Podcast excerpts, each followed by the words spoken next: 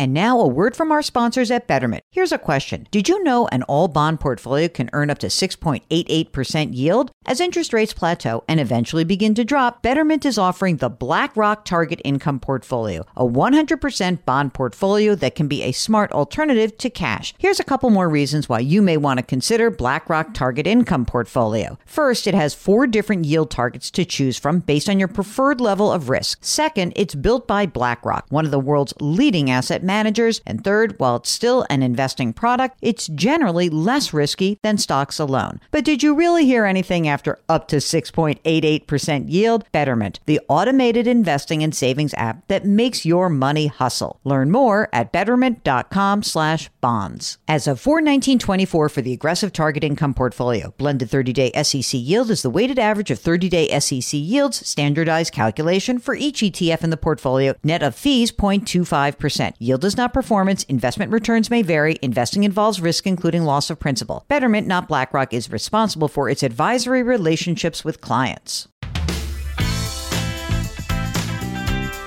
Welcome to the Jill on Money podcast.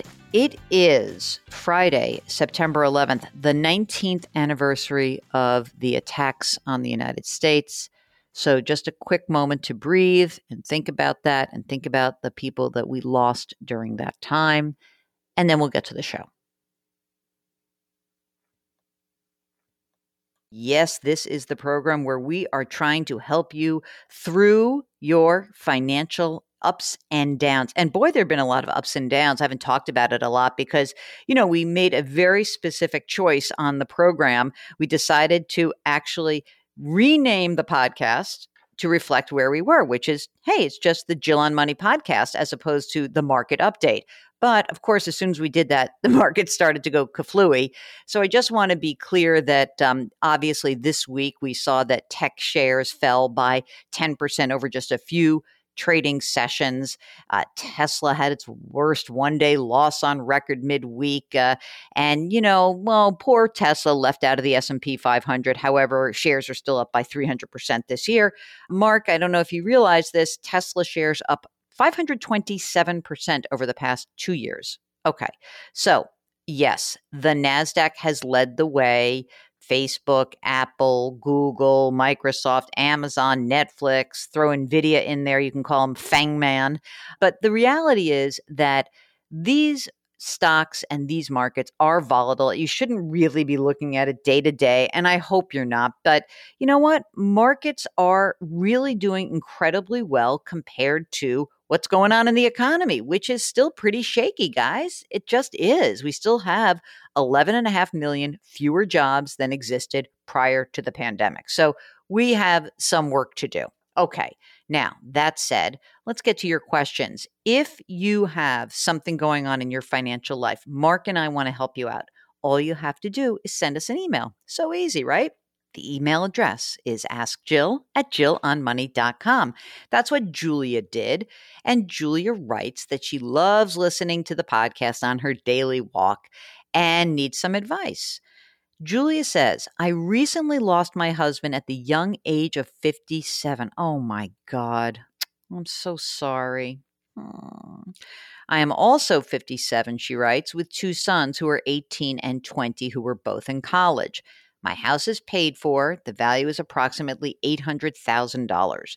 And her investments include a Roth IRA, a rollover IRA, cash from a life insurance policy. And she basically wants to know she's got about a million and a half bucks and then another $850,000 from a life insurance policy in cash. And she wants to know how much she should keep in cash as uh, just a liquidity buffer. She says, I'm not working. I was a stay at home mom for 20 years. I can start to collect a widow's benefit through Social Security at age 60, but I'm probably going to wait until 65 or 67. What is the best approach at this point? Should I keep 850 in cash and draw down on this for yearly costs or invest some? First of all, Julia, I am so sorry. What a terrible story. And um, uh, thank you for writing. And I'm sure that this is just a really crazy time. So, big picture approach for this would be for you to really look at your retirement at this point. You're you're at a crossroads. And if you don't want to do that yourself, you can certainly seek the advice of a financial planner, a fiduciary financial planner, someone who's looking at your best interest. And if you are comfortable managing the money, the money, the one and a half million dollars already invested, you would then try to run the numbers, see how you're going to do once the Social Security kicks in. And you're going to have to plan to keep some of this money in cash enough so that you don't need to invade any of the retirement assets. But I do think that it would serve you very well to run those numbers before you make the decision of how much money you need to keep in cash. I mean, if you have eight years and you say, I know I need $800,000, uh, you know, over the next eight years, I need a hundred grand a year. It's not necessarily the best game plan to keep all of that money in cash. So I think you might be able to really use somebody who perhaps could just do a fee only preparation of a plan where they give you the advice but don't invest it if you're comfortable investing. But I think now would be a time to really take a deep breath and not make a big decision just yet. I think until we understand what your needs are, you keep all the money in cash. And then once you have a game plan, you can start to execute it. But I wouldn't do anything just yet, except try to find a really good advisor. And if you'd like, send us a note and maybe we can hook you up with somebody. Um, I don't know where you live, if you want to do something close to home or not. I think you're in very good shape because you've got a lot of money. Just want to make sure that we make the best use of that. Okay. Uh, okay. Joe writes Hi, Jill and Mark. I can't even come close to telling you how much I love your podcast. Oh, that's so nice. My quick comment question reflects a pet peeve of mine regarding leasing a vehicle. It seems leasing is most often touted as allowing one to drive more of a vehicle than they would normally be able to afford. For once, I would like to have it described as being able to choose a normal level vehicle and pay less for it. That is, why is the idea of driving beyond one's means the highlight for this financial method? Thanks and keep up the fantastic work, conservative Joe. Hey, Joe, I'm with you, man. The problem is that, you know, the reason why leasing works is that there are just people who want a new car every few years, and that's why they love it. And then there are people like me, super boring conservative Jill, so conservative Jill and Joe, who like to buy a car and drive it into the ground. My car currently has 72,000 miles on it, and I'm hopeful that it will get to, you know, 90,000. And I usually buy a used car at the very end of the year, right the end of December for cash. That's what I try to do. I'm with you, man. Take a normal level any day. Mark says 72,000 miles is not a lot. I hope not. We'll see. You know what the, the, the the critical issue is when you get an older car is just whether or not the car is starting to cost you more money right? So if it costs me a couple grand a year just to keep it up and running and make some minor repairs, that's fine. But as soon as you have one big fat repair, you you've missed it. Two more years is what I'm hoping for. That's what I, I hope I get that. Okay, here is a question from Donna who says, I enjoy your daily podcast, which I discovered in March this year. I would appreciate some advice about my current situation. I was laid off from my IT job back in 2019 at the age of 60. I'll be 62 in early 2021. Since I lost my job, which was very demanding, stressful, and required global travel, I've returned to the family farm to work outside and to help take care of my 96 year old mother. Wow.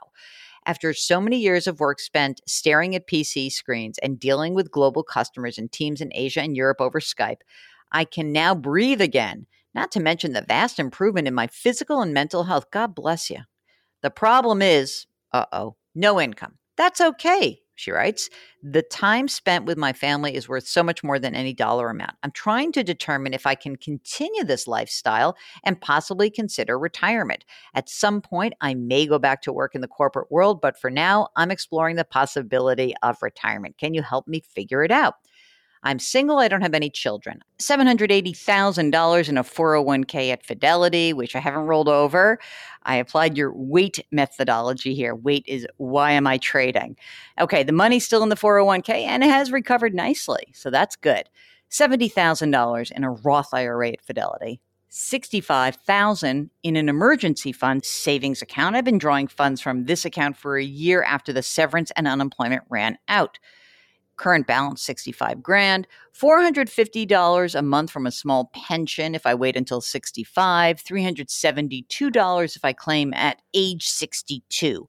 Value of the home $234,000. 80 grand left on a 15 year mortgage will be paid off in 4 years.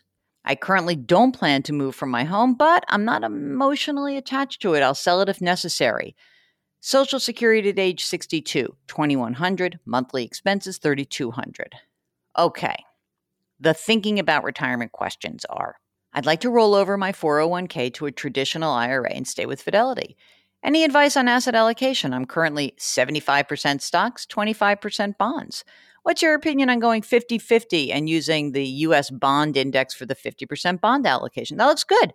So basically, 50% bonds and 50% stocks, total stock market, total bond, and the US bond index. That looks good. Maybe a few other funds. Should I consider other products? No, no other products. I like this. That's fine. Can you help me come up with a plan? Should I delay Social Security at 62, pull from retirement accounts? Do I need a financial planner? Thanks, Jill and Mark. Keep up the great work and the positive, honest advice you give all of us. It's made a difference in my life, Donna. You know, first of all, I think going 50 50 on the allocation is perfectly fine. I think you may want to have throw an international fund into the mix. Um, you may even want to have a commodities fund in the mix. I just think that you could round it out a little bit because you do have 850 grand. I like the idea of moving things over. I'm reluctant to say to take Social Security at 62. We'd love to kind of get you to your full retirement age.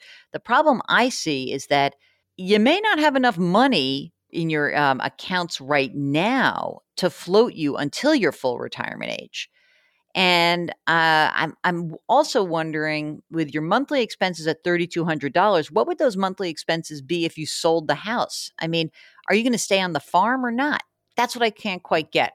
I think you do need to do a financial plan first. And if you want to do it yourself, then there are certainly plenty of ways you can do that. But if you want help, certainly there is the ability for you to get that help. Um, you can run through the website at Fidelity, but you can also look at maybe hiring a fee only financial planner to help you make these big decisions. It sounds like you can execute. You know, again, there's sort of two aspects to the financial planning and management of your personal financial life. One is the plan itself, and there are a lot of places where you can get that plan but the other is the execution of that plan. And it sounds to me like you're completely capable of doing the actual execution of the plan. I think the bigger question for you is who's going to create that plan. So there's a few different places to check out. There are a couple of free calculators, the Choose to Save Ballpark Estimate, the AICPA calculator, but there's also the esplanner.com, which is a paid calculator. You may want to check that out. Or you may want to go to NAPFA, N-A-P-F-A dot org, which is the website for fee-only planners, because I think that may give you uh, the names of some folks who could probably run these numbers for you. I think you're probably pretty close to being able to retire. I think the big issue for you are the years before you can claim Social Security and what is the best strategy for that. So that to me is the critical issue, and we don't want to mess that up. I'm glad that you I mean, it's really interesting to hear that from people though, Mark, right? Like the idea of, hey, I'm living a different life and it's pretty darn good. So I'd love to see that you could stay in that life and maybe even do something, some consulting on the side later, but not anytime soon. So you could really enjoy that time with your family. It's kind of a gift, right? Okay. Steve writes My wife and I are both 69 and comfortably retired. Our 41 year old son is living in a second home we own in Florida. He was renting from us at one time, but has not paid rent since losing his full time job 12 years ago. Oof, okay. So we had let him live there out of compassion and the fact that we could afford to do it. My concern is that with our income, less than half what it was when we were both working, our finances are tighter. This is also complicated by the concern that our son is suffering from depression and we can't force him to get help. He has occasionally indicated that he might commit suicide if we were to force him out. Oh my God, this is horrible. The stress over this is even threatening our nearly 50 year old marriage since I tend to be more hard nosed about this and know we're enabling our son. But my wife doesn't have the heart to throw him out. I can't talk to him about this anymore. When I try, he just cuts off communication. He continues to speak with my wife, who writes the checks and pays our bills. I don't know what to do. You know what, Steve? This is a terrible situation. I'm so sorry for everybody. I don't know if this is a financial question. I think this is a question for you to discuss with your wife and probably with a counselor. You, I think you might need some help because I don't know what to tell you. If this kid is, he's not a kid, I know, but if your son is really at risk, who wants to take that kind of chance? I, I, I think this is way beyond my capability, and I know that the the money aspect is the trigger, but behind that is the more important path that you guys need to take as a family, and I am not the the right person to help you with that. I think you need a really good therapist to help walk you through what's really going on. I know it's sort of an annoying response, but I don't know. I, I am not qualified to do that for you. Okay. So I wish you all the best. And if it is a case where you want to follow up and maybe give me some more details about your finances that you have, maybe I can help you with that. I have a very, you know, it's funny. I mean, when I end on this note, it's hard for me. I, I do want to say that we are, um, we are not all in this together. You know, there are some people who are really hurting, and there are some people who are really um, in in great pain, and and it makes me so sad to hear from those of you who are in that pain. Uh, whatever help that I can give you from your financial part, happy to do. You can always send an email at askjill at jillonmoney.com. And if you want to listen to these words maybe more than ever as we close the show, which is wash your hands, wear your masks, maintain your physical distancing, and try to do something nice for somebody, somebody out there like Steve and his family, somebody out there who's lost a spouse, lost a family member during this crisis, somebody wants to hear from you. Something that you can do do something really special for someone else. And that special thing may just be a quick text, it may be a quick call. Check in on somebody who you know is suffering. I know it's hard to do, guys. Nobody likes to have the, the bad conversation with someone who's suffering, but it is so appreciated. So please try to do that. I promise you it will make you feel better. Thank you very much for listening. We'll talk to you tomorrow.